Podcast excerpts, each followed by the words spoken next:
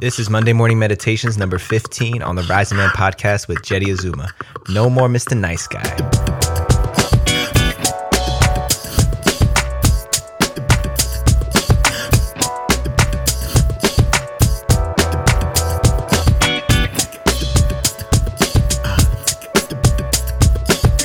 Good rising to you, familia. Welcome back to another Monday morning meditation. I'm so grateful and glad to be here with you on this Monday morning. My name is Jeddy Azuma, and I am the host and creator of the Rising Man podcast.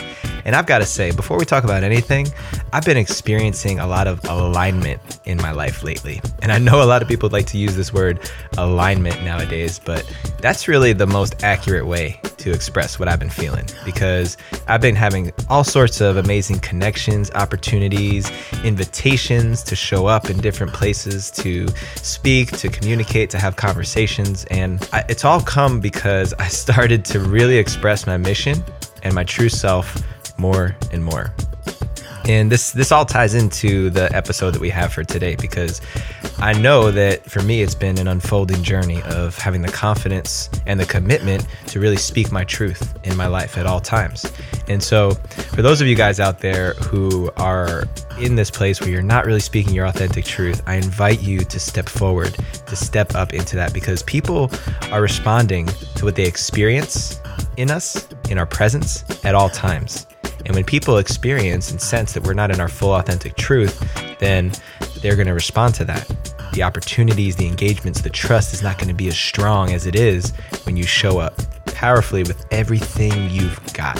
So, if you want to create this possibility for yourself, if I want to create this possibility for myself, then you have to do the work. You got to do the work to make it happen. And there's no better way to take this journey on than to sign up for the Elements Wilderness Immersion Training for Men, taking place here in the greater Los Angeles area on October 26th through 28th. It is going to be powerful. We are going to take our masks off. We're going to circle up around a fire out in nature with all types of activities and experiences that will reveal who we are as men on a core level. We're going to get to know each other as men on a core level so we can bring that version of ourselves back into our lives. So, if this opportunity is calling you, resonating with you in some way, sign up today. The links are in the show notes for more information and where you can apply to be in the program. Or if you're listening to this, you don't have a pen and paper to write it down, just put it in the back of your head, rise.jeddyazuma.com slash elements.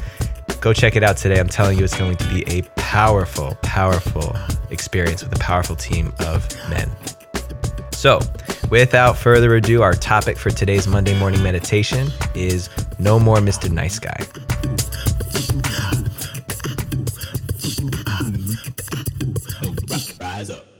So, the reason that I got inspired to talk about this topic right now in particular is because it started to show up in my environment. I just got off of an amazing Facebook Live with my sister out in Australia, Ella Garcia Orino.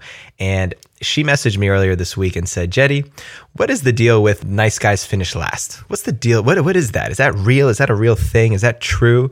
And I, I laughed when she reached out to me because this is the first time we really connected in that way. And she approached me with something that couldn't have been more perfect for who I am because I have been that nice guy. In fact, that was the identity that I took on from a young age. I'm talking about all the way back to middle school and into my adulthood, my adult life. I was being the nice guy everywhere in my life simply because I wanted people to like me. I wanted other people's approval. I wanted to belong in every space that I stepped into. And I learned that by flexing some charm, by being very agreeable and unimposing on people, that that often led to me being accepted, being a part of the circle, being a part of the tribe. And there's there were a lot of benefits to taking on this identity. Don't get me wrong. There was a lot of benefits to being the nice guy all these years. I learned how to connect with people. I learned how to make people feel safe in conversation with me. I learned how to find my way into social circles. But there were also plenty of long-term implications, plenty of costs that followed me into my adult life. Number 1, my personal truth my authentic truth, my true voice beneath the surface of everything that showed up became less important than social approval. My number one commitment was do people like me? In fact, do people love me? Became the number one question, the number one mission that I took on versus do people know who I really am? And that followed me all the way into adulthood. It's something that I've still been unraveling as an adult in my life right now. In the midst of all this, I also lost my sense of dignity. I lost my spine, my backbone, my sense of who I am and what I stand for because it was more important to make people happy. It was more important to please people, to make them like me, to disarm them with my charm and my humor and my big smile so that they could approve of me without standing for what I really believe in. And there was many instances in my life where I chose not to go against the grain because I rather guarantee that I belonged. So I went along with what everybody else was doing. As a kid, there was moments I can even reflect back on where I would bully kids just because my friend who was leading the pack did so because he didn't like that person. I just wanted to, and I knew it wasn't right, but I did it because I just wanted to belong. I didn't want to be the one going against the grain. So later on in life, I became an emotional pushover, especially in relationships with women, especially in confrontations with men, in business, in work, with my bosses.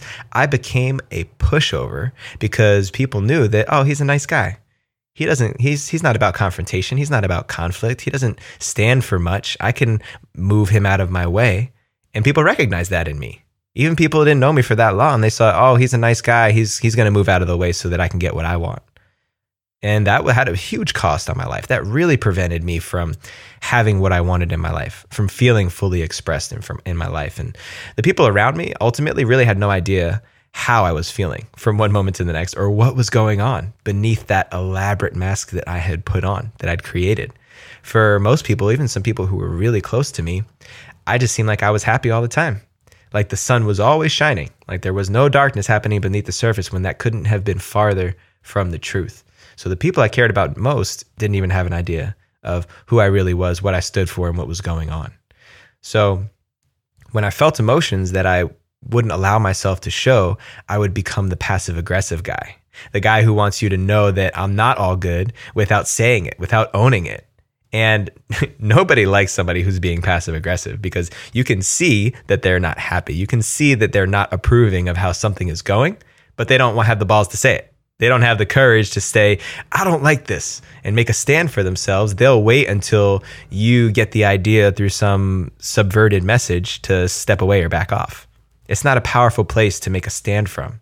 And all of these were the implications of taking on this identity for so long. It was so difficult for me to start shedding this nice guy persona because everyone around me, everywhere in my life, people came to expect the nice guy to walk in the room. They learned this after repeated encounters with me over the years that he's just going to show up this way. And the more years I accumulated in this nice guy persona made it harder and harder for me to shed that because Here's the bottom line every human experiences the full range of emotions. The only question is whether we allow ourselves to express the range of emotions. We experience all of them, but the difference is whether we express it. We all experience anger, rage, frustration, sadness, depression, joy, exhilaration, fear, anxiety, all of these emotions that we're capable of experiencing as humans. But a lot of times we deny ourselves to feel and to express these emotions in their fullness. And to deny ourselves of any one of these creates disharmony within our bodies, within ourselves, within our mind, within our spirit. And I pretended that I could get along with everyone as if no one person or no one thing ever bothered me. And it was the biggest load of bullshit that any that people could see a mile away. Anybody who doesn't ever take a stand for something is not genuinely expressing their truth period because anybody who sways whichever way the wind goes they, they, most likely they don't really know what they stand for most likely you don't know what direction you're heading in your life or what you really value. And if you are clear on those things then you haven't developed the courage to stand for those things in spite of what other people may believe in spite of whether other people will like you for that or accept you for that or not. So here's the other thing when it came to relationships, I was showing up as the nice guy. I used to do this so that I would appear harmless and inviting to women that I would meet because I know that a lot of women out there can be intimidated or, you know, coming on too strong might make me feel creepy to them or something like that. And what showed up instead was a man who was harmless, but also appeared to have no dignity, to have no backbone whatsoever. I showed up as a guy who didn't have a strong sense of self, of personal values. I used my harmlessness as a way to get women to let me in, as a way to get women to allow me into their space because I wasn't threatening. I wasn't, uh, clearly, I wasn't going to do any harm to them. But a lot of times this was received warmly without any interest to go further. So, you know, this is a lot of times we call this putting yourself in the friend zone. I put myself in the friend zone a lot because I didn't have the confidence to stand for what I believed in, to show and reveal my true self to any of the women that I was meeting, any of the young ladies that I was meeting, because I was so afraid of rejection.